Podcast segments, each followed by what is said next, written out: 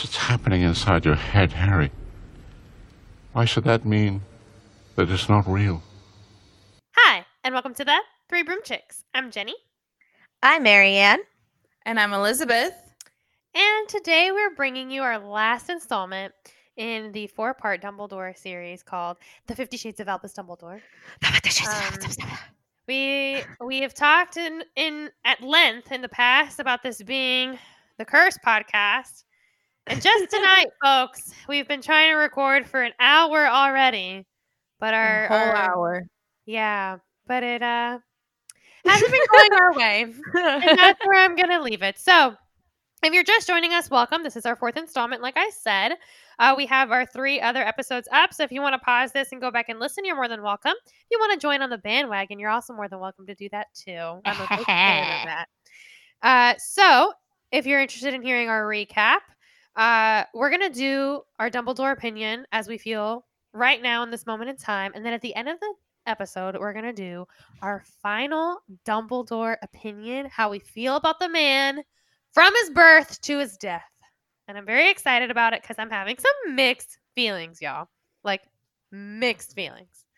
Uh, but basically, we're going to be jumping into our favorite book, Prisoner of Azkaban.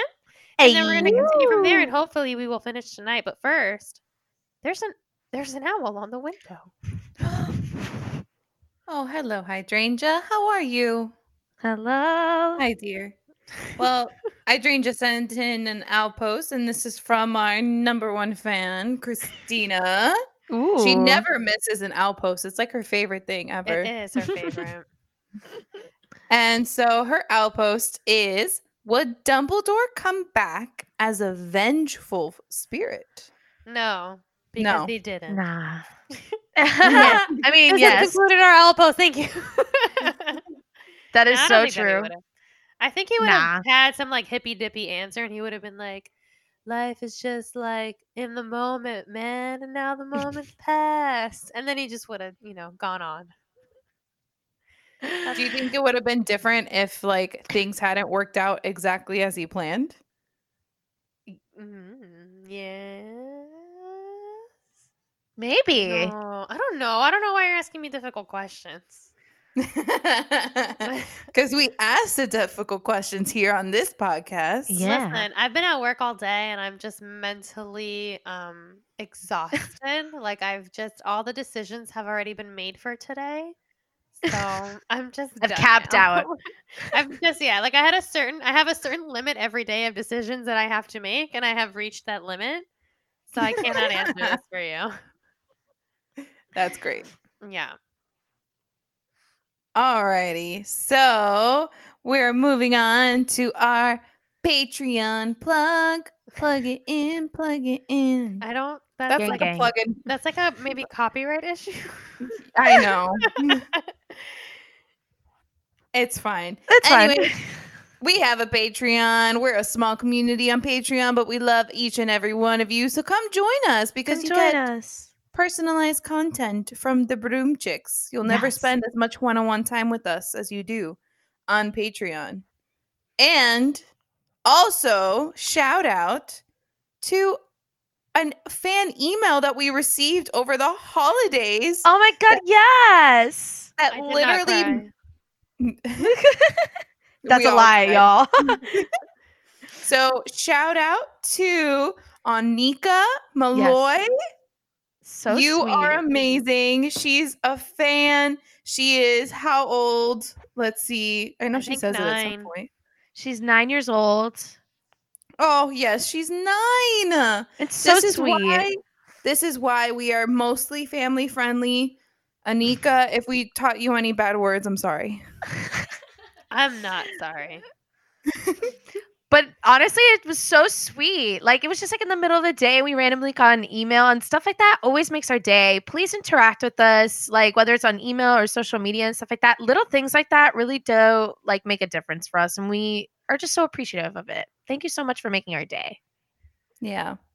We love you. Okay. Anyways. Prisoner of Azkaban. All right, everyone. So this is the sad moment where, uh, at least in the movies, Richard Harris has uh, unfortunately passed away, No. So sad. and uh, then starts the controversy that is Michael Gambon. Michael Gambon is the better Dumbledore. Bye. Okay, Jenny, okay. there's a whole section of the internet, including myself, that will not agree with you. So sit down. I just really loved like okay.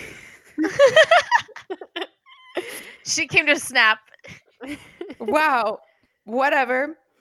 So we're mentioning this because there seems to be because there are several people out there that aren't fans of Michael Gambon's portrayal of Albus Dumbledore. That's so accurate. There seems to be a correlation, maybe that you know, maybe the way that Michael Gambon portrays him, he kind of just makes like Dumbledore overall more disagreeable and not as you know, magical as we always imagine him. And that might be why there's some dissent as to whether we like Dumbledore as a person in general. Mm-hmm. But Possibly. uh, I know Jennifer over here thinks that, you know, maybe Dumbledore's just acting more sus by Prisoner of Azkaban. But I don't think he is. Not yet. So it's Okay. just whatever, whatever, bro, whatever, bro, whatever. it's just Michael Gambon and his Maybe it's Disastrous Harry growing up and realizing that this dude is sus. You know what? I'm not even gonna go there because I like Dumbledore right now, so I'm not even gonna fight with you about this. Yes, this is when he's still likable. Anyways, it's 1993. This is the year that uh Jenny and I are born. Thanks. Giving away all my personal information, my whole first name, my year of birth. I don't know how many Jennifers were born in 93 Probably just me. That's a joke. kid. or Elizabeth. Yeah, we have very common names anyway. Uh, so, anyways, we have our new Dada professor, Lupin. This is again one of the main reasons why we stand Dumbledore is the way he accepts and takes in Lupin and tries to make his life as normal and fulfilling as possible. So we love Dumbledore for that. Mm-hmm. Well, you know, Liz, Remus Lupin is becoming a Dada professor, but Sirius Black is busy because he's escaping jail. so this is the time where he's like escaped from Azkaban, obviously. The Ministry of Magic sees fit to place Dementors all around the school, but Albus refuses to let them on school grounds. And I just, for the first time, like ever reading these books, I said, "Wow." a good solid choice for a teacher to have made and that just made me happy because i feel like I the mean- school is run by children but Considering the atrocious choice of Gilderoy Lockhart the year before, I'm glad he like somehow made up for it by being like, "Nah, I'm not gonna let them on the grounds. They could just be outside." I love that the one thing that we have to give him credit for is like, hey, we didn't let these soul sucking monsters onto school grounds. And this is like a good thing. Like the bar is so low, but whatever. So we know that Dementors aren't his fave, for lack of a better term. And it got him like really angry, which I'm like, mm, spicy Dumbledore. But uh, this got me thinking about when Remus tells Harry that the Dementors affect him so much more because his life is basically tragic. So then I'm just like, oh my god, like is that why Dumbledore hates them so fervently? Is it because like he just has to relive the afternoon where his sister died and like all that horrible stuff? Like is that what he hears and feels when they're around? And I was just like, wow, I kind of feel sad for you again. So I'm not mad at him anymore, but whatever. but um, I also think that this is like one of the more noble things that he does, like standing up to the ministry. Like he just doesn't give an F. He's just like, these children are under my charge for the first time ever. So he, you know, he made a good choice. And for that, I applaud him. Hmm. Well, Dumbledore. he has to save Harry from like a really bad fall during a Quidditch game. You know, super fun cinematic moment in the movie. Yeah. I Um, love that. it was Yeah. so momentum. yeah, it's a really God, cool it's such a transition. good movie. Such a good movie. Um, but he's obviously livid. He's feeling some type of way about it. Um, basically just a bunch of stuff ends up going down at the school, but like Dumbledore isn't really involved, like which is a little bit like, hello, you're the headmaster. Like, why are you letting these children run amok? Like, why aren't you paying attention? Sirius Black is breaking into the school. Wouldn't you like to know why? Like, you should probably investigate what happened when he supposedly broke the Fidelius charm. I mean, like, so it, Jenny has a question where it was just like, would anyone know, like, wouldn't anyone else find it super unbelievable that he didn't know the Marauders were anim- animagi, animagi? But like, I think he did. Like, I, think don't. he did too. I think he did. Like, especially with his relationship with Remus, like there was no way that he didn't have a clue. Like how um Peter, James, and Sirius, like how did they catch up and help Remus? Like he had to have known that they were helping Remus out. Like I, I think Mhm. I honestly think Albus knows everything. Like I am one thousand percent set. in the books where he says that he doesn't know that, that he didn't know that at the time. I don't know. Oh, But this is gonna I- bother me. I'm gonna live Google it because Live I could Goog- swear that there's a part like where he says like not everybody could fool me like that or something when he's talking to Remus, but I can't remember. live Google and find out. But I honestly, honest to God, believe. I think this is my theory with Albus, and especially that we see in the we're gonna see in this episode that, and we might have seen it in past episodes. I feel like we talked about it, where I think he like has a lot of knowledge about things, and he just doesn't act on them unless it's like convenient to actually act on them at, in the moment right? So I think those this was just one of those aspects where it's like, you know, I know what's happening and I know it's illegal, but I'm not going to say anything about it because they're helping out Remus. So again, like I really do believe that I really do believe my fan theory that like Albus saw, you know, his sister Ariana in Remus and that's why he kind of like oh not oh not took him in but almost like basically Yeah. helped him out um in any in any capacity that he could. So I'm convinced Hmm. I would be dead set convinced that he knew and just didn't do anything about it. Okay, I found it. Yes. I love it when I'm right. Okay. So in Prisoner of Azkaban, I guess there's a title, um, a chapter called "Owl Post Again," and there we have a direct quote where he says, "Last night, Sirius told me all about how they became Animagi," said Dumbledore, smiling. "An extraordinary achievement, not least keeping it quiet from me." Mm. Okay. Okay. Okay. I was gonna say because he could be smiling, but that smile can mean other things. But if he says like he's he's That's- proud for achievement keeping to, it like, in, keep it, yeah. yeah, It's just it's because I listened to the audiobook so I could hear Jim Dale saying it in his Dumbledore voice, and I was like, I know this must exist somewhere. But yes, uh, that Oh. was gonna drive me crazy. Thanks for supporting me in my live Google. Well, thank you for the fact check, so we weren't uh, corrected. but also it didn't you ask? I think this is your question. Yeah, but I was saying like just in general, like don't you just find that unbelievable that they would have been able to keep it quiet from him in the first place? Like it just seems so unrealistic because It he's is. I mean, It is It's unbelievable. I was dead 1000%. set that he knew. I think of him as like an omniscient, like like power that be. I don't know. That's just me. Yeah. No, well, I also agree. just the fact that he's a really good legilimens, like he can literally just peep into your brain and be like, mm, "Okay, I guess that's what you've been doing." you don't think Albus would have lied and said that he had no idea? But why at that point, like in the story, why Yeah. lie? I don't know, Yeah. man. I don't know.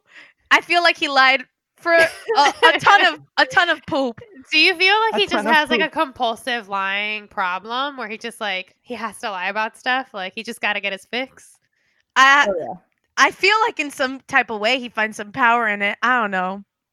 Anyways, Okay. we should probably move on to uh the seriousness that is a 13 year old saving the day once again. Yeah. So at the end of the story, basically, we start to take place, and Dumbledore assigns 13 year olds to save the day with a freaking time turner. Super fun.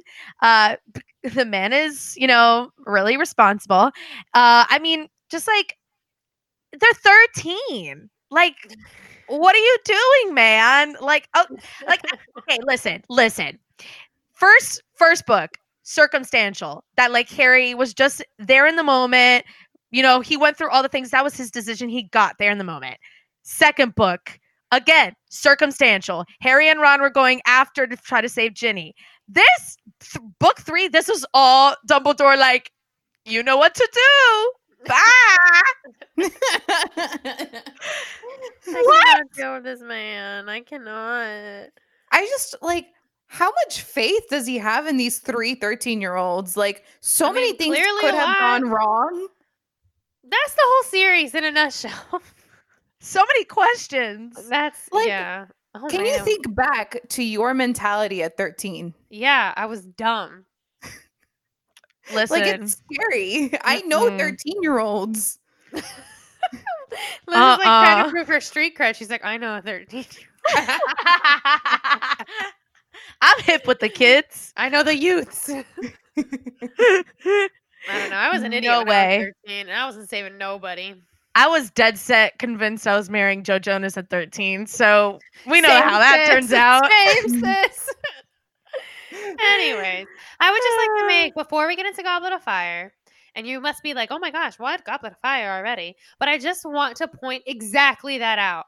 Our favorite book, favorite movie, really in general, is Prisoner of Azkaban. I feel like that's a fair generalization, and it's also like the the book with the least amount of Dumbledore. like he pops it in the beginning, and he's like, "Rah, Dementors, and then he pops up like at the very the end, and he's like, here's a time turner. This is very specific magic. Do three hours and save these people. And I'm just like, what? like, where were you the whole year? Like, what were you doing? Like sipping tea in your office? I need to know. He was like, hmm, what's a Horcrux? Basically, in a nutshell. I like to think that he's up there like, "Mm, Colin Creevey's pretty creepy. no. R.I.P. oh, and I forget. Whatever. Because the books did him dirty. I mean, the movies did him dirty. The movies fine. Did do him dirty. okay. Anyways, Goblet of Fire. No, so, you have to say it like Goblet of Fire. no, Yeah, I will. true. I will. Because I got issues. All right. So, the World Cup is going on, guys. It's Quidditch time. Quidditch And- time. You know this is when we see the first you know appearance of the da- dark mark the first appearance of death Mhm. eaters since the first wizarding war so like you know s- stuff is hitting the fan now like this is getting real she came close. yeah i know i really did um so i mean i feel like dumbledore didn't have to make like too much of uh, an a guess here like oh maybe lady v is coming back into power? You know? Just seeing that like his whole following is like showed up at this world event and like his whole signature showed up in the sky. Oh no and i think he might be coming back to power. Yeah anyways he tells no one which i don't know even know why he needed to tell anyone to begin with because i feel like that's just an assumption these people are dumb. I'm I mean, okay, have I- you not learned? i'm done crapping on the wizarding world right now because everyone there is very very slow when it comes to danger. Anyways. Danger, danger. so he i think this is like the beginning of like the manipulations like really kicking into gear. I mean we saw a hint of it in prisoner of azkaban when he basically manipulated them to free sirius black but uh he puts together the, triwizard tournament literally hasn't been around in what centuries like Molly's time, right? i think even before that Oh, really? yeah because people kept dying I don't know. Your pregnant math is sus. it's true my pregnant math my pregnant math on top of my Cuban math, it's like even worse. it's sus. Okay, so I mean, like, it's a kind of solid idea. Triwizard tournament, strengthen international bonds. You know, they're still kind of fractured from like the you know world the world wizarding war from Grindelwald. So you know maybe we should try to help that out. Uh, but you know, he still didn't let people know that you know it was mainly because of Voldy. So whatever.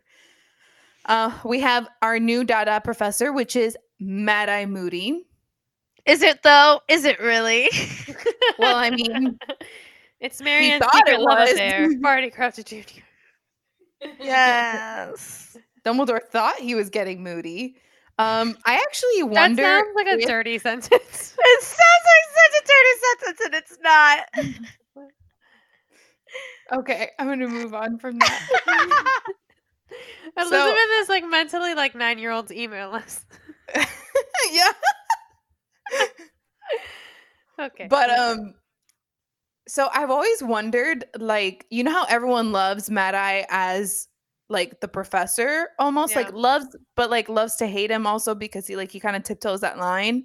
Mhm. If like we had the real Mad Eye Moody teaching, would he have done as well? honestly, with the way that we see him acting in like Order of the Phoenix and stuff, and just how he is, I think he kind of would have been like the same. I was gonna kind of say the same thing. So hi- hi- him and Barty uh could be like a twin separated at birth personality. Yeah, I feel like I feel like Mad Eye Moody still would be chaotic in Yeah, the way that he's the feel like professor. Barty Crouch Jr. just did like a really good job at researching, you know, and he really got into character. Like He did his- acting. yeah, he did his six steps. Like he really just knew his work. okay. So, you know, Dumbledore knows. He's very aware at this point because uh someone's name came out of the goblet of fire that shouldn't have. Oh god. what? And he's he should be as a rational man and he was at least in the books. Very Mhm. rational. And he basically just asked Harry if he put his name in the goblet of fire to appease the masses. So this is why he asked him calmly Oh because my he God. knew I knew that she was gonna do this. that there was no way that Harry Potter could have done that. Do you, And does yet- it make you like legitimately upset? The movie? It makes me legitimately upset really like out of all the things, like this is what got because it is literally it is exactly what I said. In the books, he is just asking Harry to like appease the crowd. You know how like when you ask the obvious question, be like, "See, he said he didn't do it. Obviously, he didn't do it." Like that's how the moment was supposed to be. Instead, in the movies, he's like, "Did you put your name on the goblet of fire?" I think that He was spitting is- bars, bars, oh my- man. Did you I put your name think- in the goblet of fire? Anyways, I think that this is just like something that Elizabeth can latch onto because she doesn't like the Michael Gambon Dumbledore, and I just feel like she's gonna come for anything she can. But this was like the first thing that I really latched onto. I didn't mind him in Prisoner of Azkaban, and then he did this, and I was like, "Dude, you totally read the scene wrong. Like this is not how it is," and it just made me mad. I feel like to give. I'm gonna play devil's advocate for a second. I don't think it was my. new? I- Listen, but listen, it's with good. It's with good intent. I don't think it was Michael Gambon's fault. I think it was the director's fault. This is the same we director. don't like that guy. We don't like Goblet of Fire director. This is the same director who watched Prisoner 45 minutes of Prisoner of Azkaban and was like, "Screw that. I'm gonna do your whatever I want." How could you not sit and Yeah. watch art? Don't even get me started. Okay, so what does bother me about this situation is the disregard yet again for Harry's safety. So we know that the committee that put together this new and improved Triwizard tournament made sure it was like in the rules that the students participating must be of age, right? Okay, so this has been established. We make a big deal about it. And then we know that Dumbledore has influence at the ministry and he's an extremely talented and powerful wizard. Okay? But what we don't understand is why someone like Dumbledore would just kind of let it happen without really fighting. Like I felt like he was just like, okay, like there's a magical contract. Sorry, you have to do it by. Like, why not fight that more? I don't understand. Like, you drew the age line yourself. Like, you knew that nobody could pass over that age line, as proved by other students that had tried to do it. So we know that obviously Harry didn't get past it. So you Mhm. know that somebody is setting him up from the beginning. So why wouldn't that like fuel your fire to be like, nah, this ain't gonna happen? But I don't know. It just really bothers me that we just kind of let that go. But once again, Yeah, I would like to point out the lack of investigation on Albus's part. It's just lack of investigation, lack of Harry Potter safety. Like this is definitely the beginning of Dumbledore's like, mm, Harry might be the means to a greater good. So let's Yeah. just see what happens. Yeah, but also like I don't know, for me, he just gets like too cavalier with Sorry, I had to burp. it just came out. Anyways. For me, I just feel like he gets a little too cavalier with Harry's life. Like that ain't your life. This is Harry's Yeah. life. So get it together. But that's just my opinion. Um, I would also like to take this moment to point out that Hagrid, Cedric Diggory, and Dobby help out Harry throughout the competition because they want to see him succeed and they're really there to like support him and be his friend. Well, except Cedric, he's like whatever. But Dumbledore does nothing to help him. He's like, ah, your name came out of the goblet there, buddy. You're on your gonna, like, own. Are we just gonna move past the fact that you just like severely diss Cedric that way? I'm saying no, not like Cedric was whatever. Like Cedric and Harry Oh. weren't friends. Like Okay. to me, like like Hagrid and I'm glad that you had me clarify that because I don't yeah, need anybody to come for me. Sounded, it sounded no, really no, no, bad. no. I mean like Hagrid and Dobby were there helping him because they're like, you know, they're friends. Like they have a relationship. Like they want to see him succeed. Cedric was just like, you did me a nicety. I'm gonna do you one back because I'm a solid person and I have good morals. There All more than Dumbledore, who's known Harry since his birth. But whatever. So, anyways, yes, no, Cedric is a cool peeps. Don't come for me, please. Don't cancel me. but um ironically we get a look at the softer side of dumbledore i think after the yule ball when rita skeeter's article about hagrid and his giant ancestry is published in the daily prophet It's and so that i thought was like a cool little bit in the book because i always feel like we see dumbledore in very specific ways right like we always see him giving the beginning speech or whatever at the beginning of the year he always gives the last speech and then of course you have the format of like harry went through a thing and he ends up like in the hospital wing and then and then albus comes to visit him and tells him important secrets like we Yeah. see him at very important like specific parts of the book but here i just felt like it kind of drifted into like a little bit of his daily life i guess where he Mhm. was actually being a friend to someone and i thought that was cool it warmed my heart a little bit but basically, he goes down to Hagrid's cabin to talk to him about the situation. And he's pretty encouraging about the whole thing. He's just like, "You're not quitting. Like you're gonna you're gonna teach. You can't lock yourself in here forever." And he has I don't know. I feel like in that moment he was just like a life coach. He was just full of motivational speaking, and I loved it. But I think that makes his future behavior like even worse because you see the potential of like the nobility and all the love that this man possesses, and then he does such just type goes stuff. downhill from here, guys. It really does, but I don't know. I also felt like that scene gave us like a little bit of a pattern with Dumbledore where he's always rooting for the underdog.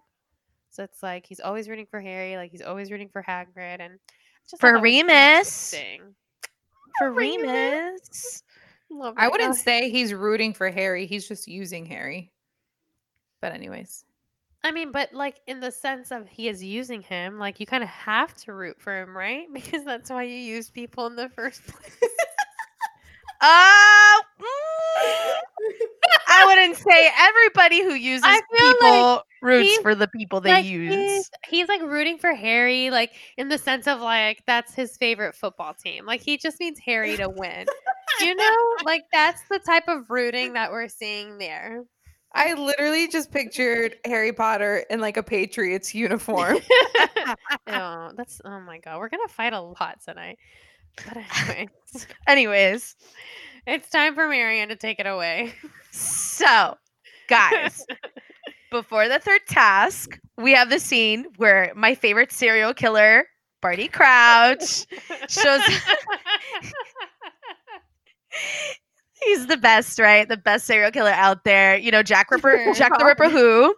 Um he shows up cracked whacked in the Forbidden Forest and Harry just runs cracked and whacked. Uh and then Harry runs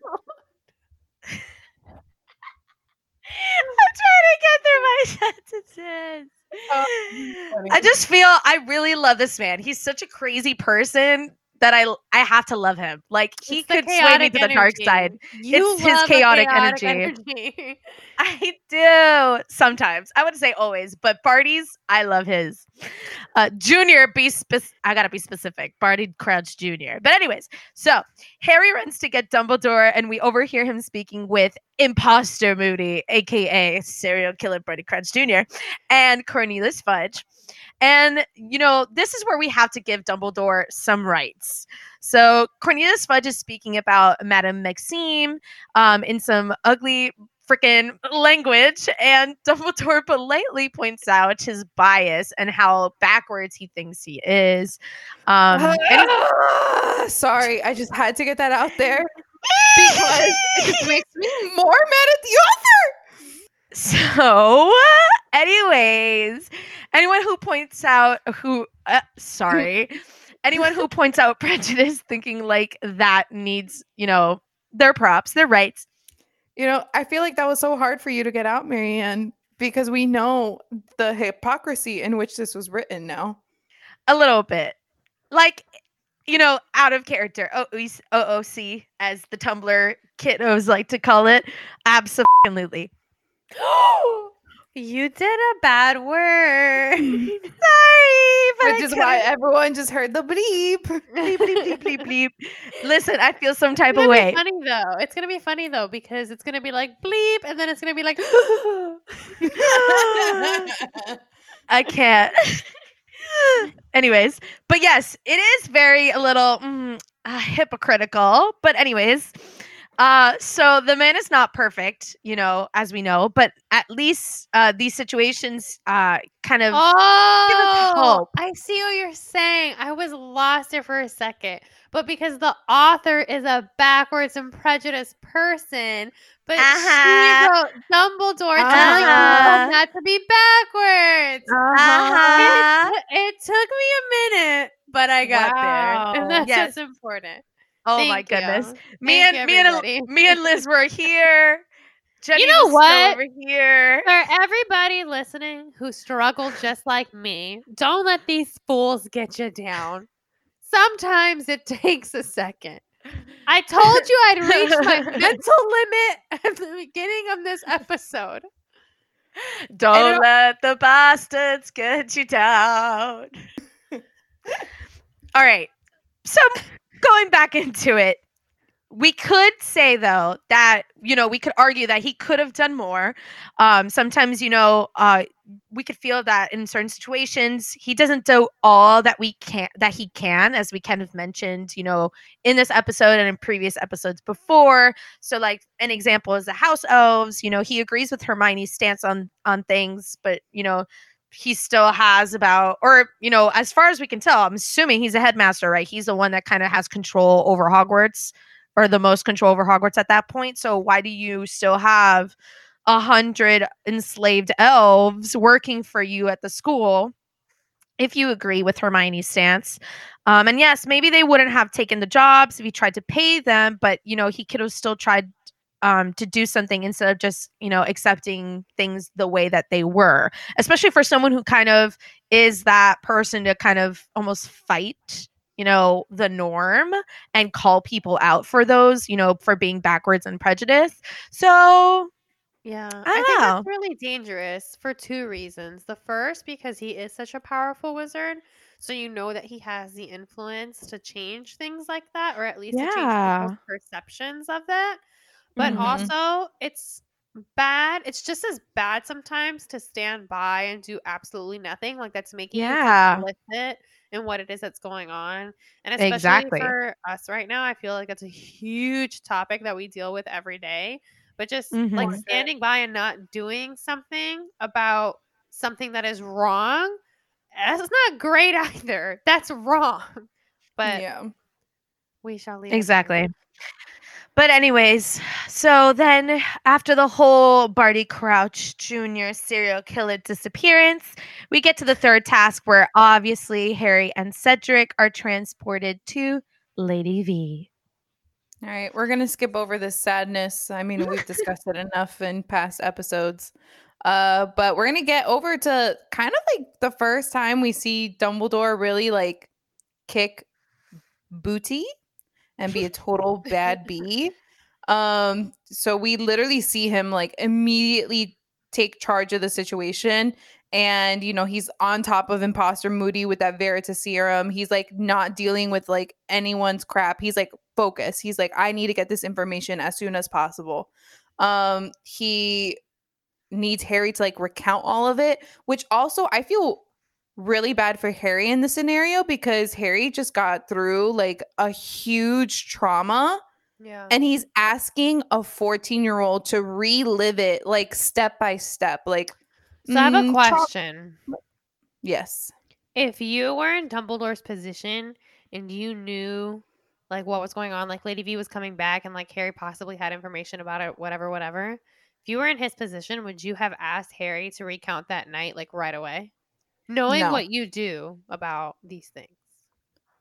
As uh s- you know, someone with the psych degree, Yeah. no, yeah. Okay. not at all. That's what That's was gonna- just especially for a 14 year old like that's a lot that's like literally like asking someone like hey you just saw someone die tell me about it like Yeah. it, he hasn't even processed it and i love the way that daniel radcliffe portrays that moment in the in the movie because you can tell like when he comes from the the graveyard like there is this much trauma in him and he- you can you honestly wouldn't even be able to get a coherent answer out of anyone who just saw like someone die in front of them and then basically almost died as well and got out like with the bare skin of their teeth so I have a I'm- question. I have a question. Yes. Like, why couldn't maybe like Dumbledore, instead of just asking him like what happened, like give me a recount, why couldn't he just like take the memory and watch it for himself? Well, I don't think that you can take a memory. Like I think it has to be freely given. But I mean, yeah, but like, wouldn't that be better if not the equivalent of what he asked Harry to do? You know, Yeah, give yeah, me know the saying. details. I mean, Why don't just be like, okay, I'm going to teach you a thing to do right now, and I need you to do it. Do it, and then he doesn't have to actually speak about it. He can have like his moment to process while Dumbledore gets mean- the answers he needs. realistically, I would say like maybe Harry couldn't perform that magic. I don't know how complex it is. It seems. well i think adults someone can do it on him Oh, that's what I was then. That was like my next question. But also, like, he's a legilimens. Like, can't he just check it out for himself? That too. Like, there's ways. Like, it, magic know- exists. Like, why does he have to talk about it?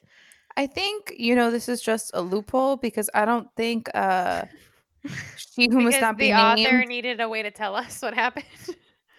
Well, also I don't think she had completely conceived the the pensieve yet. The pensieve is in the next Oh. book. You're right. I don't think it's completely like You're right. in her head. So maybe if it was in her head by the fourth book, she might have used it, but then she would have to introduce it, and it didn't make sense with the story in the fourth book. So Yeah. you know, she was like, I what you're saying. so even if she had the idea, she was probably like, let me just wait on it and just do it this other way. But anyways, I don't want to give her any credit because F her. Anyways. um, so all of a sudden, you know, obviously Dumbledore knows that this is like stuff is about to go down. He organizes the order members immediately. Um, but I we will say even though I just trashed him for the way he confronted Harry and made him recount this, he was very protective of Harry like the sec like once he knew his information After he gets what he wants. basically. Um so like uh, I don't know. Like he did a good thing by giving Harry that sleeping potion and making sure that you know no one bothered him for a while, but also that was very selfish because you were like, let me torture him for a little bit, and then once I'm done with him, then that's it. So, you know, I feel like this is when a lot of the good starts getting clouded by the bad. Yeah. Because I was feeling pretty feeling good really about iffy. Dumbledore until like right now. Damn. I know. This is Hmm. always this is always when it happens. It's like starting with the time turner and moving on. The time turner is really the turning point. Whoa. Okay. Uh, yeah, at the very end of the book, though, we do see that he paid like a really good tribute to Cedric, um, and made the focus on losing him and preparing the students for what the world may encounter, um, especially with the BS that followed from you know the ministry or whatever. Mm. Uh, so I guess he. This is. Oh, I hate the way she writes him because then like she ends with this beautiful tribute with Cedric, and then at the end I forget that Dumbledore just did terrible things to Harry, and made him go through this trauma, and then I'm like, oh, Dumbledore's nice. No, he's not. You just He's gotta stay on task. Dumbledore is He's- trash. That's what we say here. He's just good really, at his job. Really, Jenny? Because for parts one through three, you did not think he was trash. I Call know, out, call her out, but you call her out. Stick it in there. You gotta keep it in your head because you know that he's gonna be trash. I want Mm. I want Jenny to say you're trash to Jude Law's face as Albus Dumbledore. I would never say that. Then then That's because it's Jude Law. I would never disrespect that man like that. What's wrong with you? that's still Albus Dumbledore. I'm done with you. That's Jude Law, and I'm sick of you dragging his name through the mud. Order of the Phoenix. I wrote, This is where Jenny loses her beep. I wrote bad words. Why you bleeped yourself? Thank you. You're so welcome. because Dumbledore begins to act like a teenage dum dum. That's why I get mad. And I would call him other names, but Elizabeth won't let me. So we're going to leave it at that. But basically, he's just like, he kind of seems like a psycho ex girlfriend. He's like, stalk this kid. I want you to tell me where he goes and who he hangs out with and like what he's doing this summer. And then he's like, but when I see him, I'm not going to talk to him.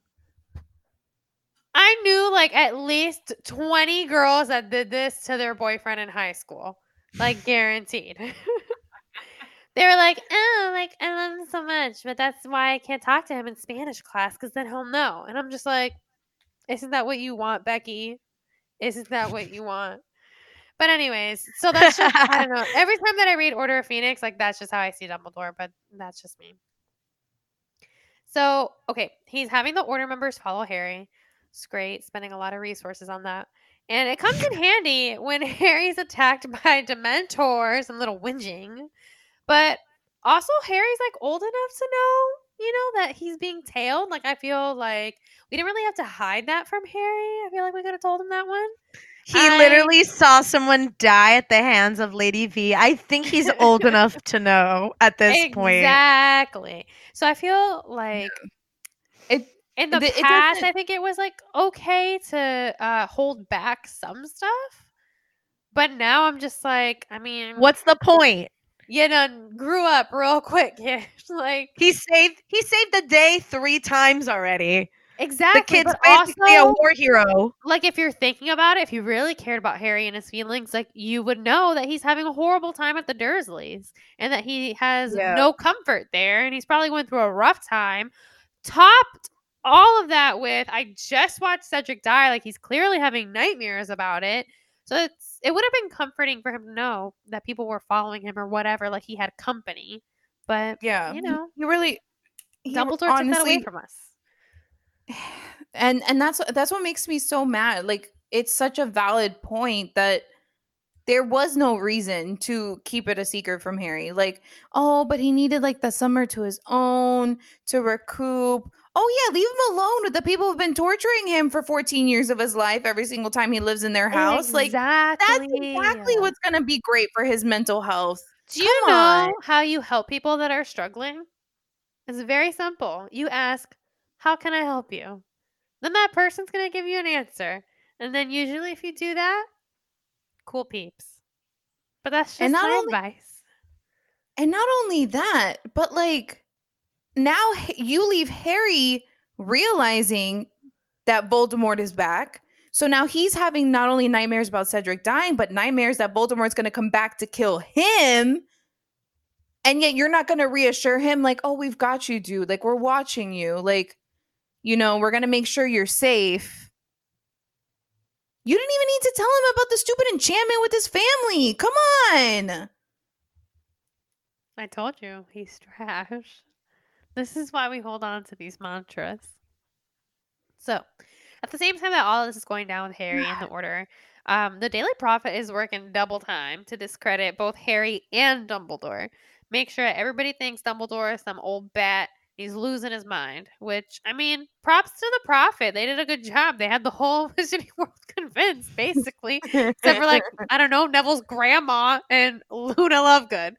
So you know, good job there. Uh, he's removed of as chief warlock of the Wizengamot, and he is also removed from the position of supreme mugwump of the International Confederation of Wizards. Some wow, so he was he, he was supreme mug, mugwump all all up until this time. yeah. But Yeah. also, do you know what this sounds like? This sounds like Dumbledore was canceled. They canceled him, you guys. they did I just had a lot of fun realizing that. But anyways, uh, back to the Dementors attacking Harry. Uh, this sets several things in motion. One, Albus sends Petunia a howler. A howler. Anyways, I thought that was a and I guess no one else did. So, No, Um, it is kind of exciting because like it's a muggle who gets a howler and like she has to open it otherwise it's going to explode. So like it is fun. But it's also exciting because it seems like the kind of petty thing that he would do. Be like, "Oh, Vernon, your wife knows stuff about magic. But anyways, um, P.S. i'm just really reading- sad that we were never there for that moment I know, but also like when I was reading it for the first time in the book, it was like because he says just remember my last. That's all. So you don't know like what's going on. You just know they said that at the time. And I'm just like, give me the tea. Like that part of the book was I was just like, I have to find out what this means. And then I completely forgot about it until the end of the book. But we have all those owls at the same time that are also being sent to Harry you know, like expelling him and not expelling him and then telling him to sit and wait, blah, blah, blah. And then eventually we have Harry's transport um, by the order themselves, which of course Dumbledore is never a part of the guard. Interesting. I guess he's too important to do the people's work. But um, Dumbledore has accepted number 12 Grimmauld Place as the headquarters for the Order of the Phoenix by this time. Yay. And we know that uh, he passes through, like, you know, Grimmauld Place to check on things, but he purposefully does not speak to Harry. Obviously, we know why, but mm-hmm. let's recount things. Harry goes through trauma, gets tortured essentially by Dumbledore to relive that trauma, goes home to, I don't know, pseudo parents that don't love him, has a horrible time, gets attacked by Dementors, is expelled from school, then isn't expelled from school, has no idea what's going on. And then, after all this, finally gets to Grimmauld Place. Dumbledore won't speak to him. What? It's very annoying. i'm just like okay so the reason why dumbledore avoids him is because like you know it he thinks that you know voldemort and harry now have that connection again he's afraid Yeah. of of what like voldemort will see what dumbledore's up to right Um, I think he states later in the book when he's like apologizing for his behavior, is that he says that he didn't want Voldemort to know like how much Dumbledore cared for Harry. Um, because then like when uh Voldemort possesses him in the Mm. ministry, he's like, Oh, like he was trying to goad me into killing him through like killing you, like when he was possessing you, but he knew that I wouldn't because I care for you so much. Toxic love. But I think it's just he doesn't want him to know like how close they are. Because then it kind of could have been like a moment, like you know, he knew that Sirius and Harry were close, so then he kind of used yeah, so Sirius to be Harry. it, yeah yeah. yeah i guess I But, I guess. mean, couldn't that have just, like, information could have come from like seventeen other sources. It wouldn't have been like hard to literally find. could have he could have just like sent him a letter being like yo dude like i'm here for you but i can't really be here for you right now but just know like i'm in your corner That's Yeah. all he needed. Yeah. because he thought he lost Dumbledore from being in his corner. Okay, so now we get this very uh weird start to the school year. Uh Ron and Hermione are now prefects, Woo! Yee. which like I get the Hermione, but Ron?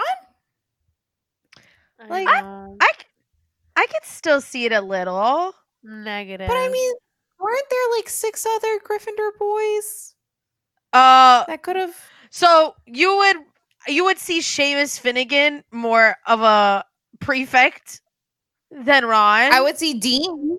I would have seen Dean? Dean Thomas over Ron. but but Ron Weasley's part one. of the golden. But Ron Weasley's part of the golden trio. So He it doesn't helps- make sense story wise. He helped save the world three times. He's best friends with Harry. I would see it. Well, really, at this point, he's only saved the world twice because the Goblet of Fire had nothing to do with it. No, yeah, but no, twice because he wasn't around for yeah for three. You're right. You're right. yeah. He wasn't But still, either. He wasn't really around for four. He didn't really do anything in the Chamber of Secrets either. He got stuck behind that all those rocks. That's true. So But it was his helped save the idea. It was his idea though. He was like, "That's my sister. We have to go save my sister." So We, well, no, it's I don't think he said. I don't think he said he was going to go save his sister. He wanted Lockhart to go save his sister, and then they kind of got dragged into it because Harry could speak Parseltongue. So I mean, listen, I'm But just saying I love Ronald Weasley. You know how I feel, but he was just not prefect material, and we're gonna have to accept that. yeah. I believe in Ron Weasley. Alright. Don't worry, Ronnie. I got you. Okay, so uh, on our Google Doc, Jenny put in a warning for me. So I'm just this is my warning to myself. Do you myself. want me to say it? Do you want me to just run through? Do you want me to rip it off like a band aid? No, no, I can handle it. I can handle it. I it. can But anyways, um, we now have Dolores Umbridge arriving at Hogwarts, and whatever. Okay, so Dumbledore obviously doesn't like her because you know because why? she's she's Satan's mistress. Yes. You know what she reminds me of that uh match commercial with like Satan 2020 and and uh, Satan. She's 2020. 2020. 2020. Just call 2020. me 2020.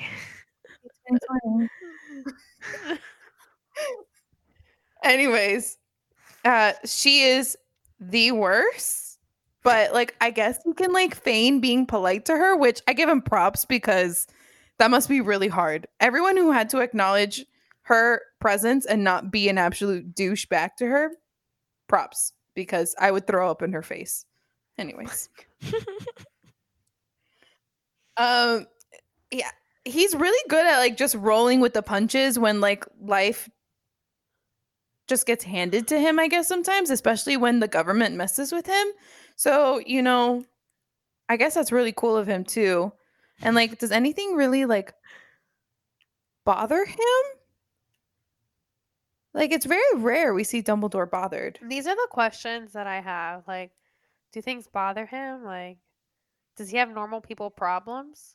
Um, I was gonna say, is he like a sociopath? Is that what we're trying to like ask? Like, does he have feelings? No. Does Oh, he care about no, things? No, no. No, he has feelings. I think that's obvious. I'm just saying, like, I can't imagine Dumbledore leading like a normal life, like being anxious about having to give his speech at the first night of school, like at the feast, or I don't like filing papers at the school because he has a job. Like, I can't see him doing normal people things. I see Yeah, him only he doing always seems- Dumbledore things. He's very otherworldly, Yeah. like godlike, which I guess like is accurate because we see him portrayed from Harry's point of view. So Yeah, that's true. That is true. Yeah.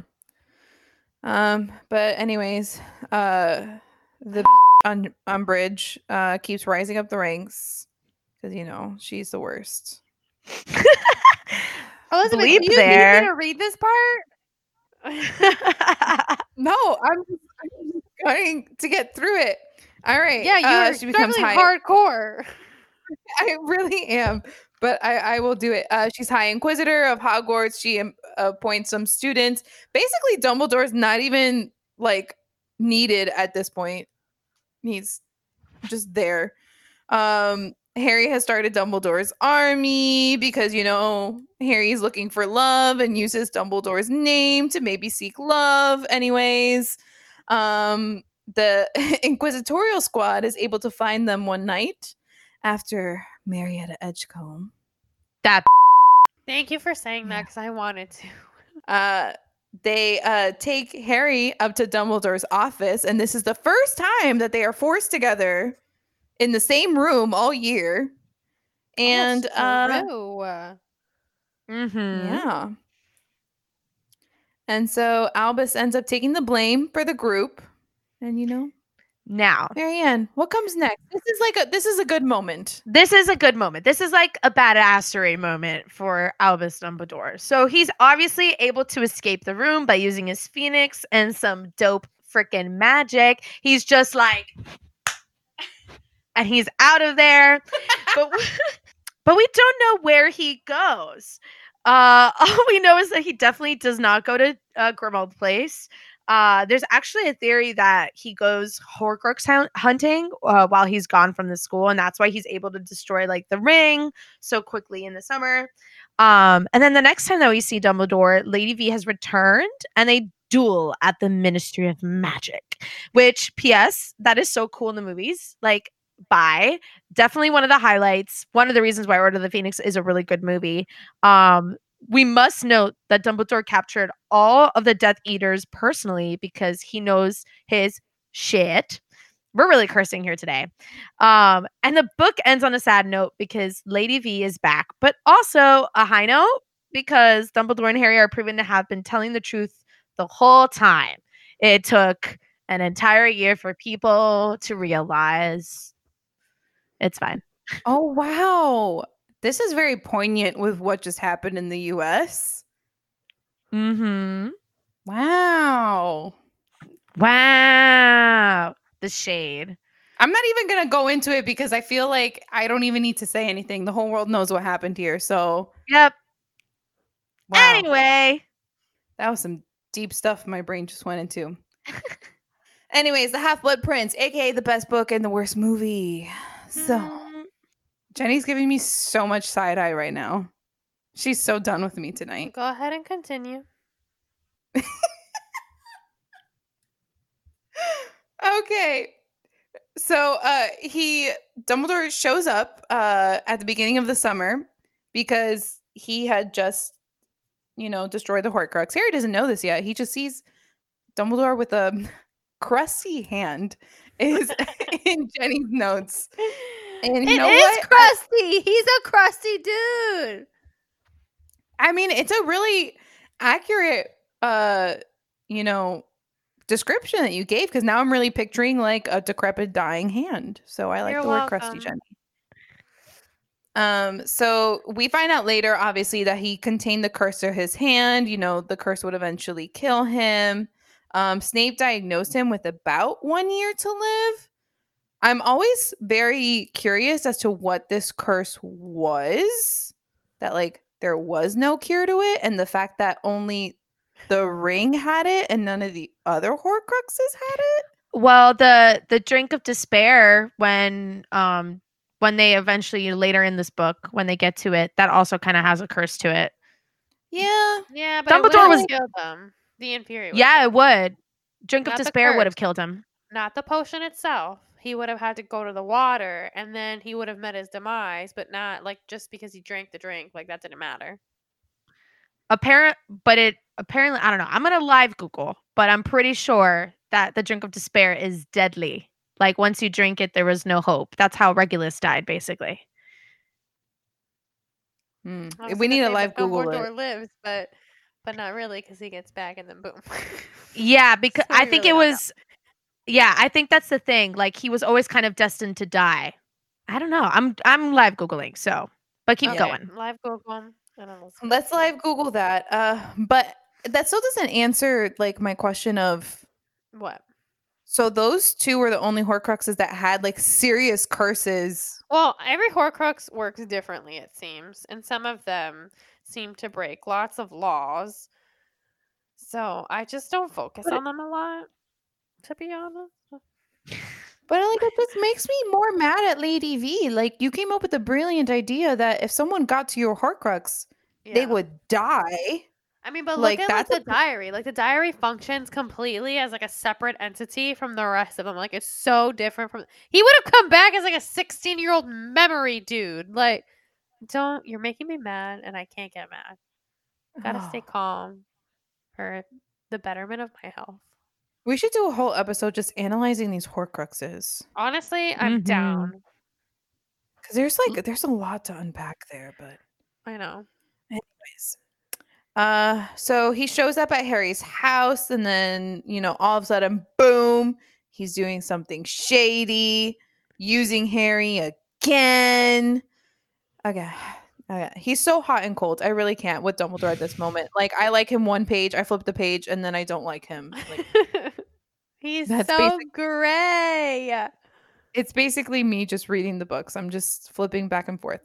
Uh, so he uses Harry because he knows Horace Slughorn loves the celebrities, and Harry is the celebrity. So he just dangles Harry like a freaking carrot in front of a horse. so gross. Like it's Like- gross.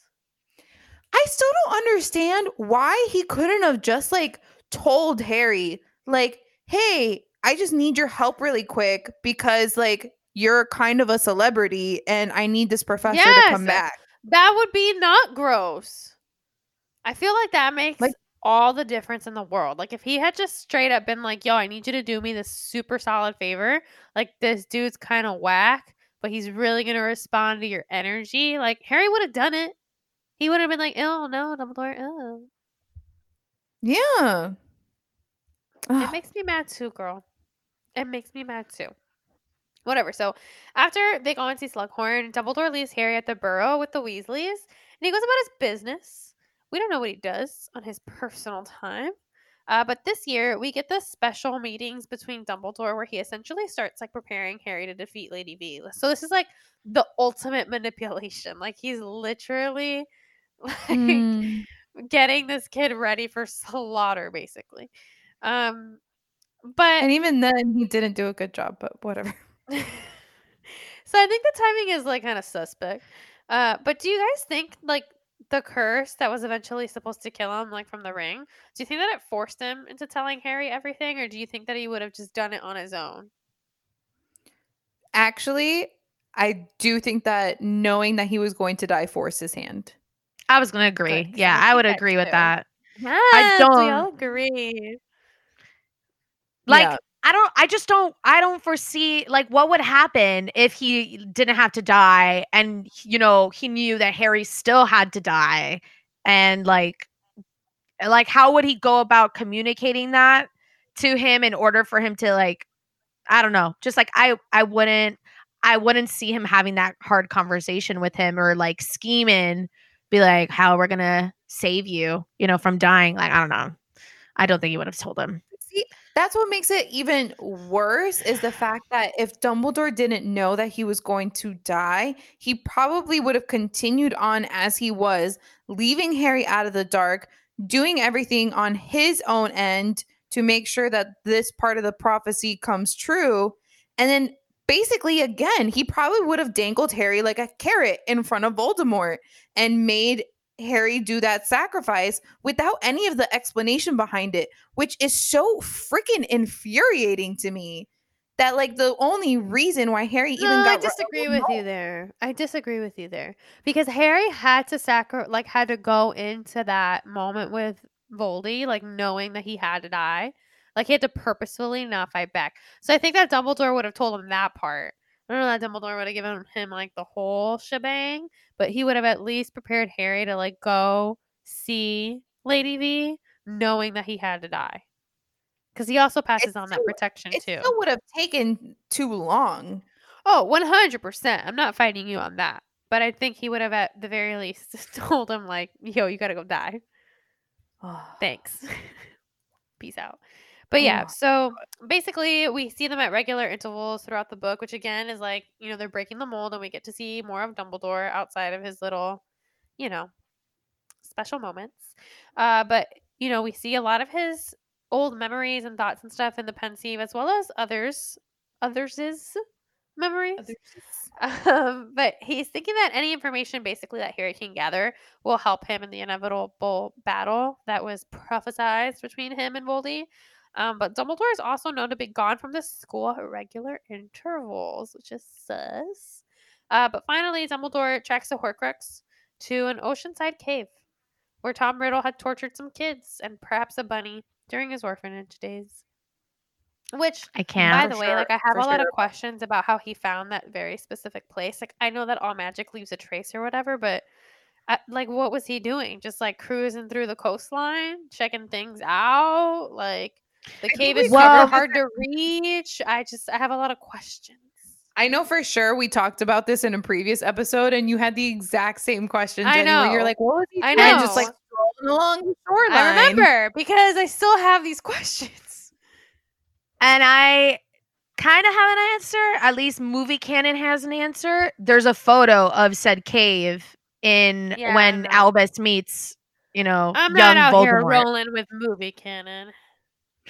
I'm just saying, movie canon has an answer. There's a photo of it of a special place. Maybe So- Dumbledore did a live Google. Who knows?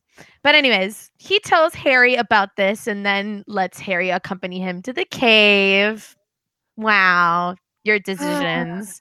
I mean, just imagine being 16 and your principal is like, "Come on this life or death trip with me, man." And they arrive at the cave and Dumbledore is sussing out all the magic done there. They eventually gain entrance and head over to the Horcrux. Dumbledore has to drink that terrible potion, the drink of despair, emerald potion, and Harry's basically useless. Oh, Um, oh, Marianne, did you end up your your your live Google of the drink of despair? I did not end up finishing it. I ended up actually like diving into this other thing where like it was like a fan oh. theory, but um just from what I remember of the drink of despair or at least just in general of about Dumbledore is that the idea was that Dumbledore was always going to die and, and apparently what I think was theorized if it wasn't confirmed um because I don't want to, you know, I, all allegedly until, you know, proven fact. But um i think the whole concept was that dumbledore always knew he was dying you know uh, from the ring and then from the drink of despair he always kind of knew his time was up. And so that's when he kind of told snape he was like hey like you need to kill me instead of draco because he always knew he was going to die and he just would rather die of snape's hand because again it would go along with his plans his future plans Yeah.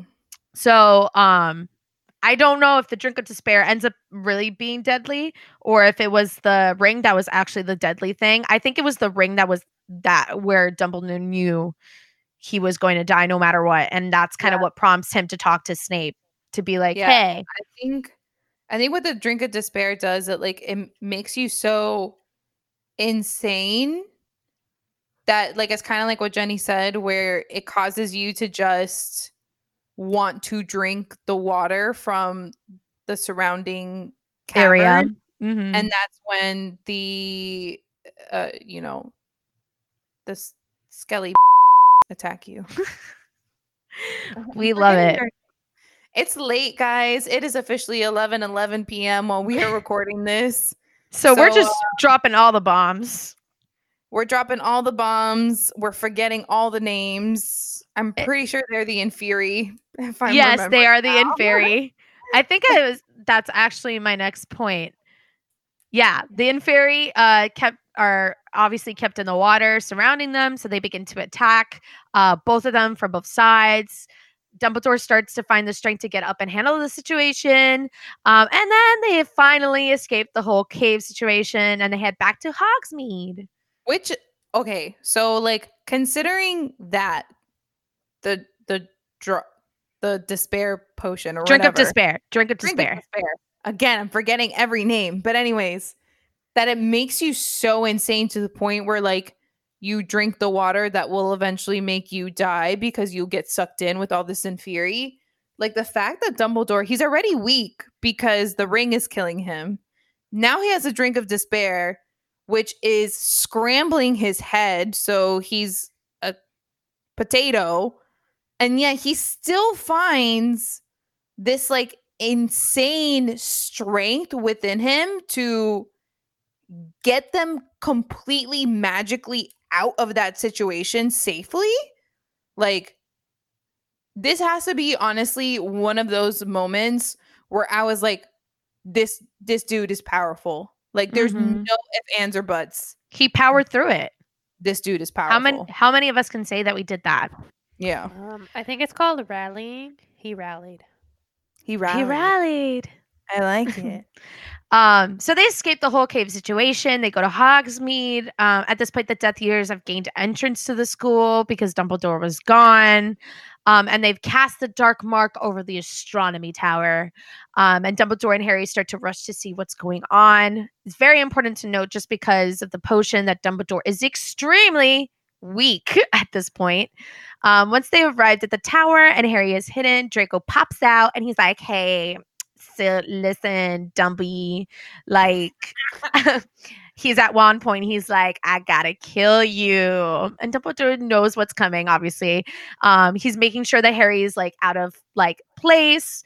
Um and he just tries to reason with draco. He's like draco listen my boy like don't kill me like don't do it. But draco's like but i gotta i gotta or they're gonna kill me um I really love this uh rendition, Marianne. Thank you It's not so- my favorite. it, it's not your favorite It's not my favorite rendition I've ever heard. I'm not gonna lie to you. well, i've you done know, better i've done better bits You have. I I think overall the rendition is better than what happened in the movie. So oh my god. Continue before I lose my mind.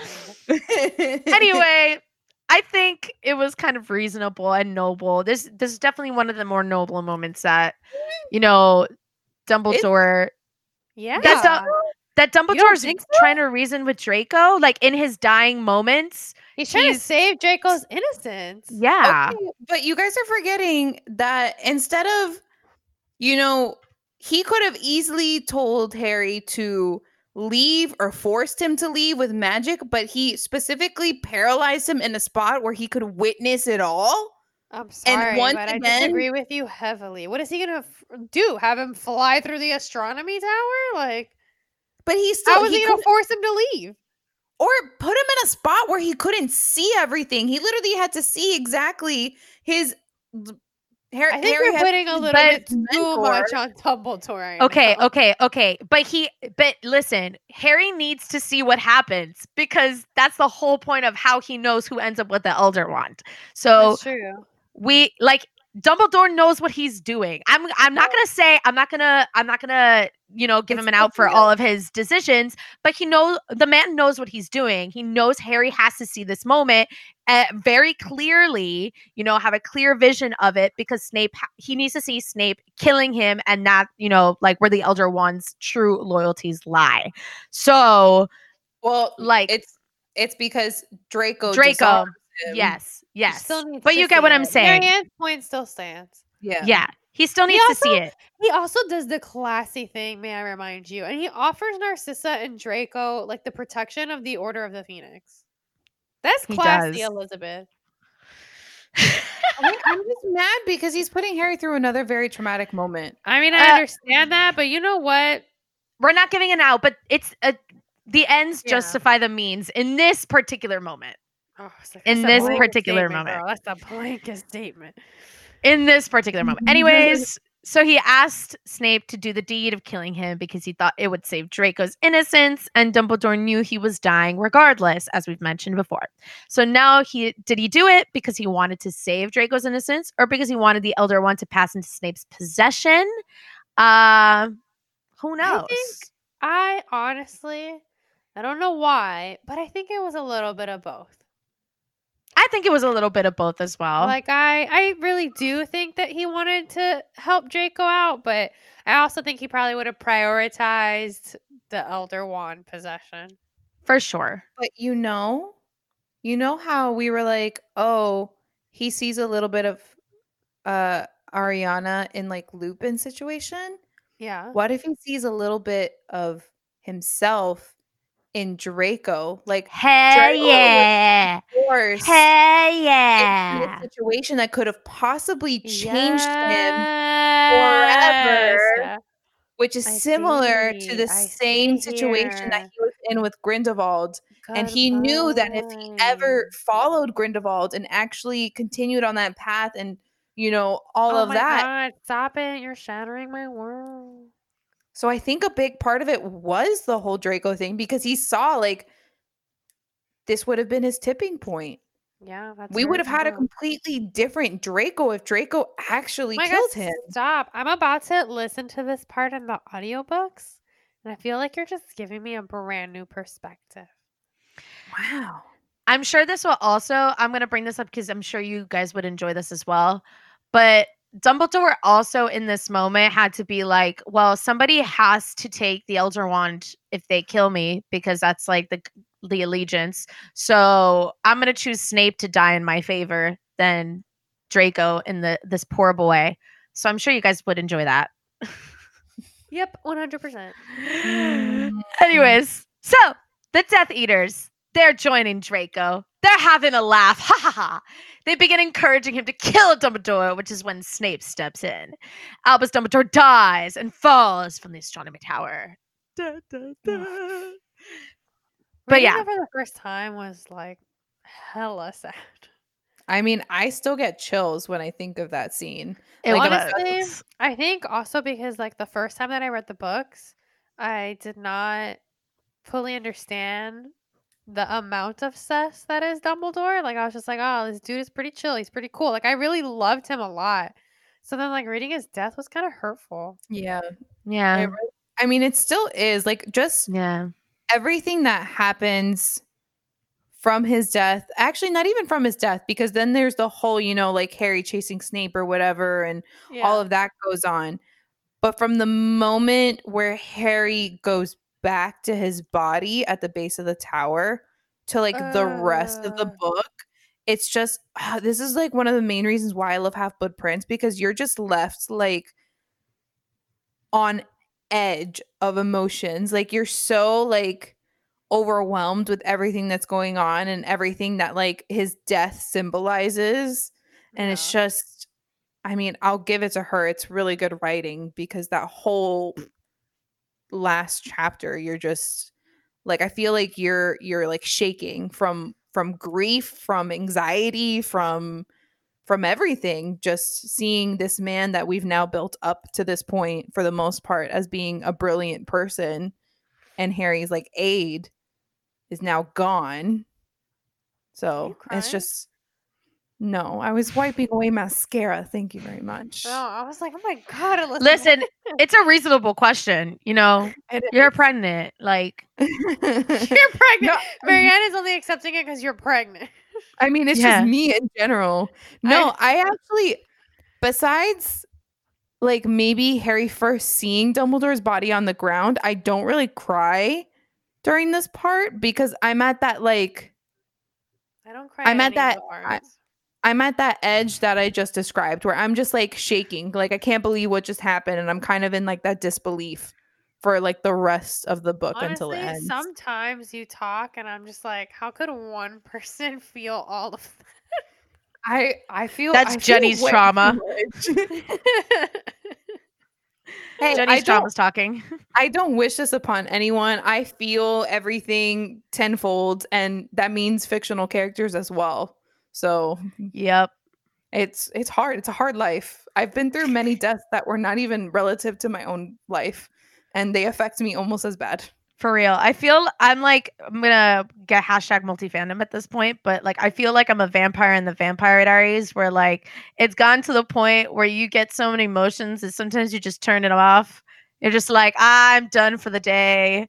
I cannot feel anymore. We'll turn them right back on tomorrow. a tomorrow. really bad thing in the show. It is a really bad thing in the show. But when you're an empath feeling everything, sometimes you're just like want to turn it off for a hot second. Give yourself a break. I'm an empath too. Stop it. Stop and you're and you're really good at turning it off. Yeah. Because you have to get good at it.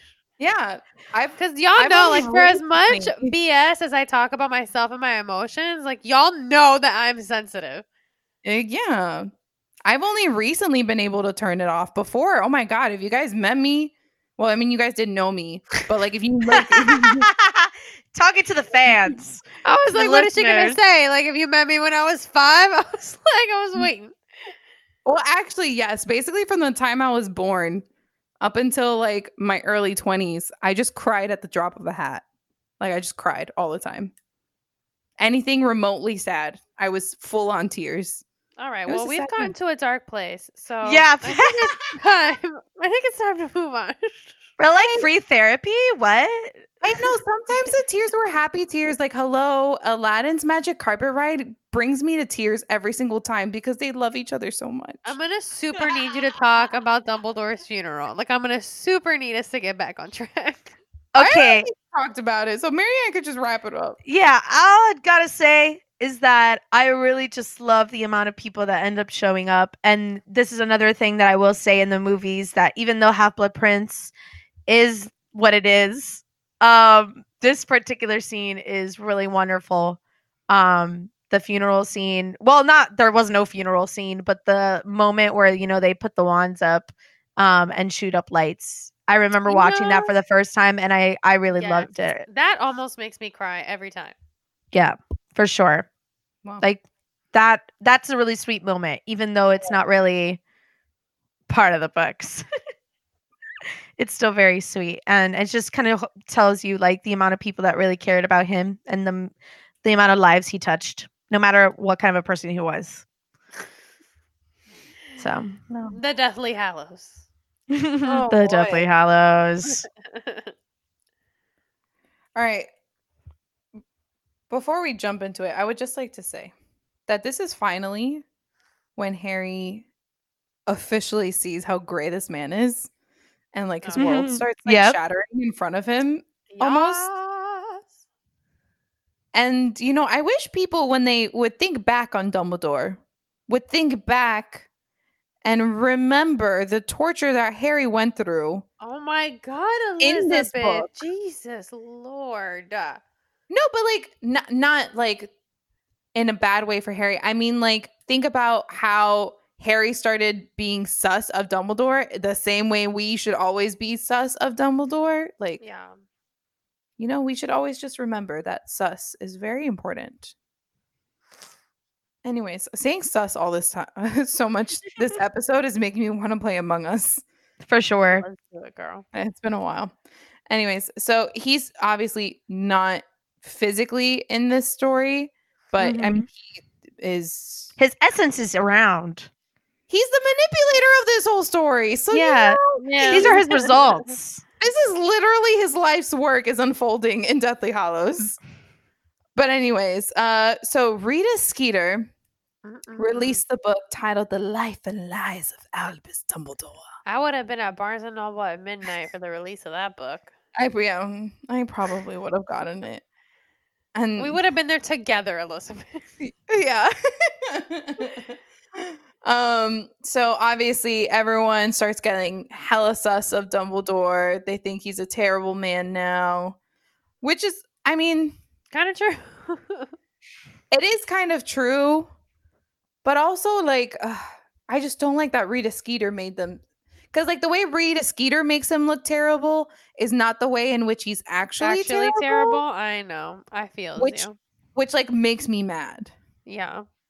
Like Rita Skeeter to me seems like the type of writer who, like, if she even caught wind that Dumbledore and Grindelwald were lovers, she would have totally portrayed that as like a negative thing in that book, and that makes me mad. 100%. And that also comes with- mad over a hypothetical, like fictional situation. Yeah, this is my life. Okay, we just went into this whole tangent of how we're empaths and we're just going to feel all the things and we're fictional Please characters. Continue. Just please continue. but what I was actually going to say was this gives so much more credit to the theory that Rita Skeeter is yes, she who must uh, not be named I was thinking that.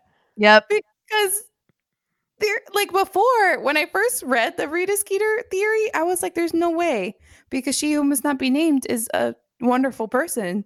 But Hmm. now I'm like, "No, she's trash." Her and Rita. Skeeter are the same person. They are trash. Anyways, I just really need to get that out there. um, his uh, portrait in the Deathly Hallows tells Snape how to get the order to transport Harry safely after the trace is off of him.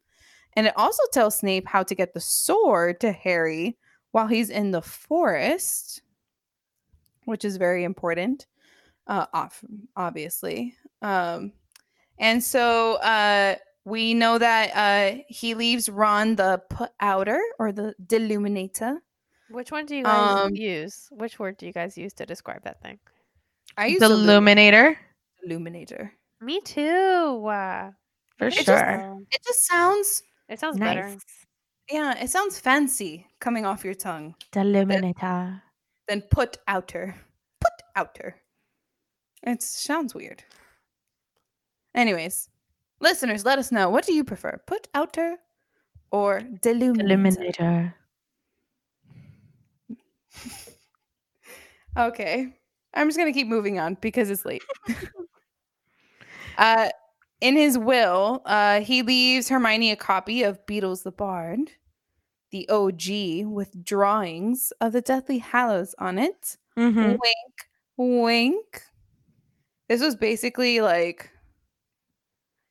I I, I want to be in Dumbledore's head in this moment where he was kind of like writing this into his will and been like, all right, she's definitely gonna get this. Like there's just like one Deathly Hallow symbol in here, but like she's totally gonna get this because it's Hermione. Like she's got to. She's got to. Yeah. Yeah, it'll make sense to her. And then he like finishes writing his will. Like that's what I feel like went on in his head. For sure. Uh, and then he leaves Harry the snitch, which holds the resurrection stone, as well as a sword of Gryffindor. But, you know, as we all know, and, you know, the ministry makes a big stinker about it, it's not his to give. But, uh, like that. It wasn't his to give. no, I know. Re- I, I mean, it I don't think that Dumbledore ever wrote that in his will with the intention of, of like Harry actually getting the sword.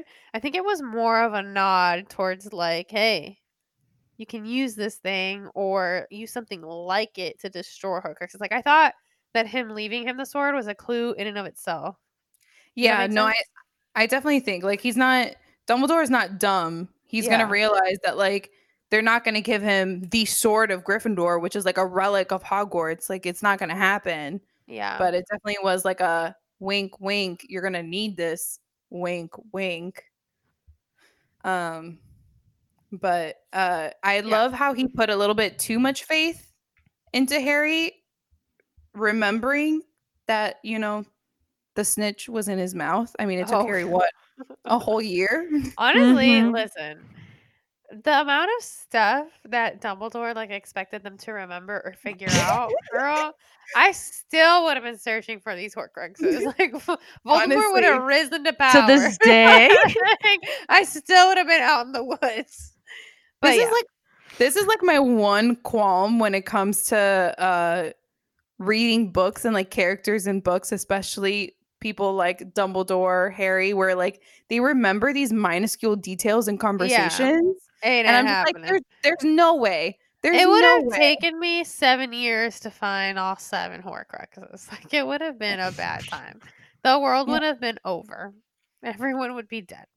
i mean if it was me i probably wouldn't have remembered like half the stuff that dumbledore told me because you need to tell me things five times for it to even sink in my head I literally can't even remember what happened two days ago. I don't even know what day today is. Like, I don't know what's going on in general. So I feel like it would have just been a bad time. But whatever. So Lady V pays a visit to Dumbledore's tomb. Ill gross. And he grave robs him. And he takes the Elder Wand, which, psych, buddy, it's not going to work for you. But during the Battle of Hogwarts, Harry heads up to see um, Snape's memory, which obviously Snape dies everybody, and he gives him this memory. And his tears so emotional.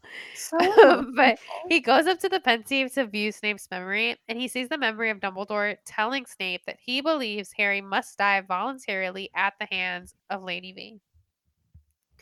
That was very complicated, but I hope you followed it. Uh, this prepares Harry for what he must do. And so he's like, okay, this is my problem here. He's like, ah, yes, I've seen this thing. Dumbledore wants me to do it. And then he's just like, all right, I'm going to pack up my stuff and say bye to absolutely nobody. And I'm going to walk into the forest and die. Well, I mean, like, imagine like if he says bye to everyone, everyone's I mean, gonna I either know. I know. cry or I know. fight him. But also, like, really? Like, really? You can't even give Ronald, like, a. Can't dap him up? His I brother would- just died for you. Listen, no, if I was Harry, I would one thousand percent do the same thing. You would not. Wow, Marianne. Okay. You would not get it. I I would I would tell you all I love you, and you would think, oh, I love you too, But and then he I'd didn't go even die. do that. He just walked into the forest. Whatever. I'm. We've already had this conversation. I cannot. But whatever. All right. So boom, Harry's in limbo, and guess who he sees? the old Dumbledore. He's like- Dumbledore. He's like, "Yo, what's up, man? Like, welcome to King's Cross." Well, I guess he doesn't really tell Harry. Like, Harry has to figure it out for himself. because even in death, this kid can't catch a break. Like Dumbledore just can't be straight Figure it him. out. Like he's just like, I don't know, figure it out. This is all up to you. But uh yeah, he finally tells Harry everything, like everything, everything, and then he moves on. I don't know, dissipates, becomes light, reincarnates, does whatever it is that he does, and Harry goes back to the mortal world, and uh, and that's the end. Yay! Mm. Hey, what? That's crazy. I can't believe that we're there. It's insane. First of all, I can't believe that we did this in four episodes. I mean, it was so much. I know. This man's life is complicated. And It this is, like without complicated.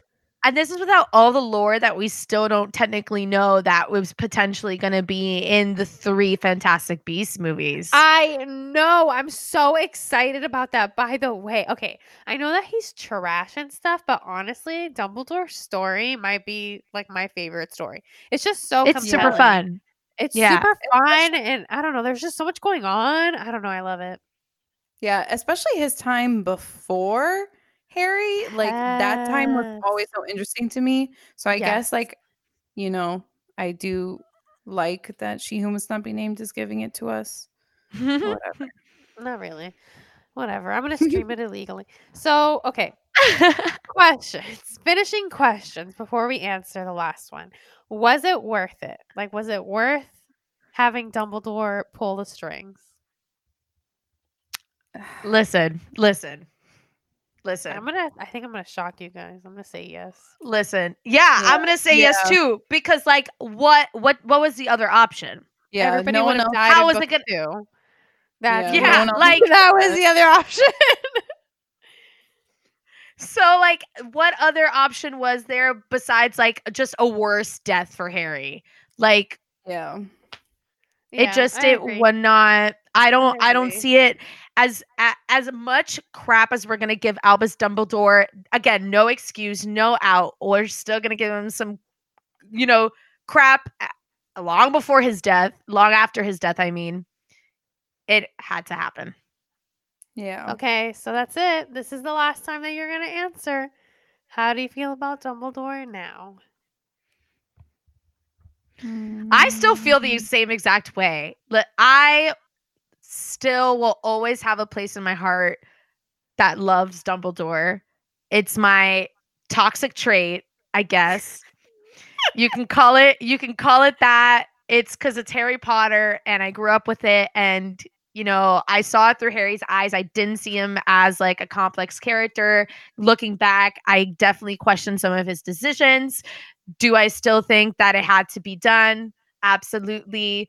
I have to, if anything, give him more respect for being the bad guy or being the worst person to make those decisions happen in order for the great for the greater good of Oh you know the Oh, wizarding God. world.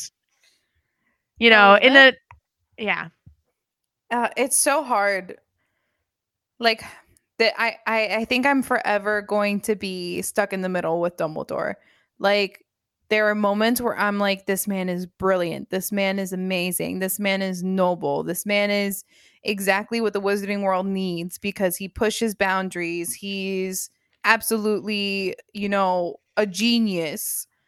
But then like you know, I I see what how he affected like this kid's life and also if we think now to like the crimes of Grindelwald to how he's affecting Newt Scamander and manipulating him as well. Like he just has a lot of gray behavior and it's like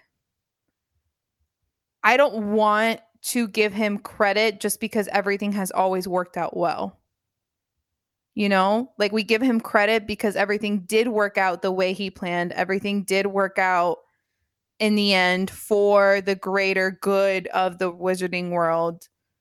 But I mean, I'm always in the bandwagon of, well, if all the crap hit the fan and he was wrong, or, you know, Harry died for nothing, then he, then was this all worth it? No, because Harry would have died.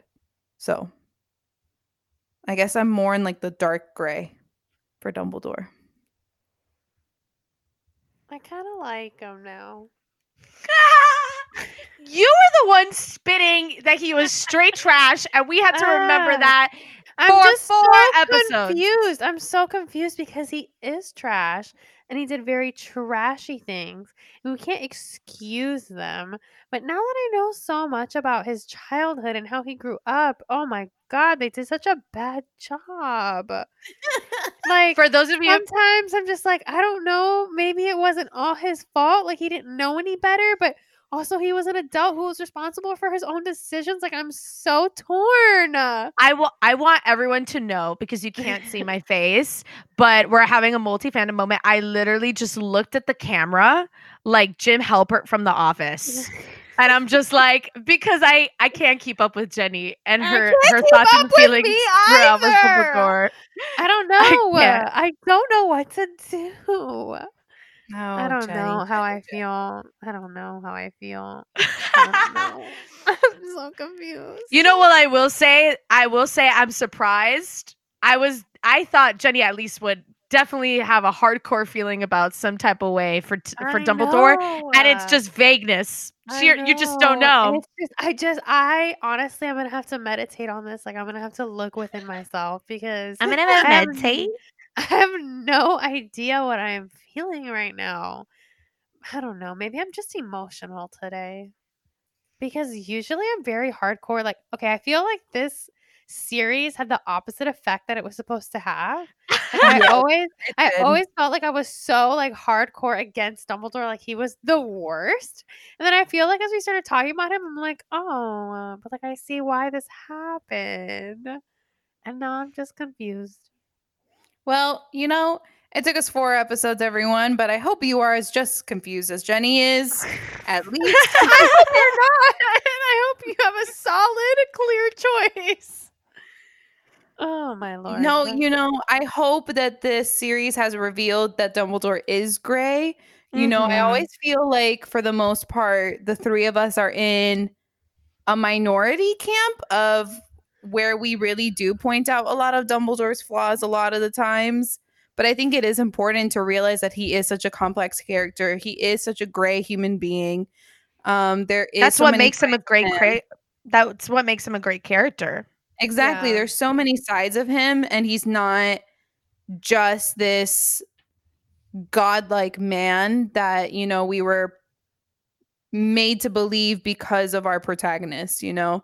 So I Mm. hope you got a, li- a little a little something out of it and you walk away knowing that Dumbledore has many, many, many, many, many, many, many shades of gray. So yeah. 50 to be exact. me on my journey of self discovery and see where I'm at with Dumbledore now, follow us on Instagram at the Three Broom Chicks. You can also follow us on the Twitter at the number three broom chicks. and go like our Facebook page, The Three Broom Chicks.